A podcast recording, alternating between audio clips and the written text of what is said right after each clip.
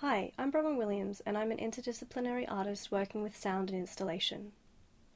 My work looks at how sound, in particular sonic phenomena, and installation can be used to speak about my experiences of cross cultural identity. I'm Chinese British Australian, and I draw on my experience as a mixed race person living in a colonized country to inform my art making practice. My advice for the Favor Economy files for women, female identifying, and non binary people is to rock the boat. In my experience as someone who looks Asian but sounds Australian, I often find myself in situations where this discrepancy between my body and my voice causes other people to be confused. For example, there's this recurring situation where people who see me before speaking to me kind of expect me to behave in a certain way. Often this is derived from tropes of what Asian women should be like timid, typically feminine, non confrontational, etc. But then they get me outspoken, opinionated, masculine, and so called aggressive.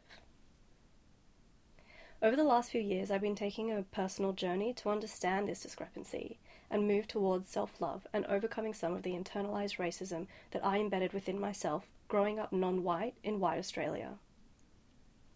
On this journey, one of the things that I've really enjoyed is embracing how much I can rock the boat by simply being myself. It's been really eye opening for me to see just how fragile the white supremacist boat is here in Australia and how easily people and women of colour can rock it by just existing. But I don't want to stop at rocking the boat, I want to capsize it. Now, everyone will have their own way of rocking the boat, and everyone will have different tools and skills at their disposal. My tools and skills recently have led me to look at the idea of a spectrum of audibility. This is all the way from inaudible through to audible towards hyperaudible. I believe this spectrum of audibility is experienced by people and women of colour in a way that is very different to how white people experience being heard. And this experience is one that indexes relations of power. Particularly, the relation of power that, like most of our systemic institutions in Australia, is dominated by whiteness.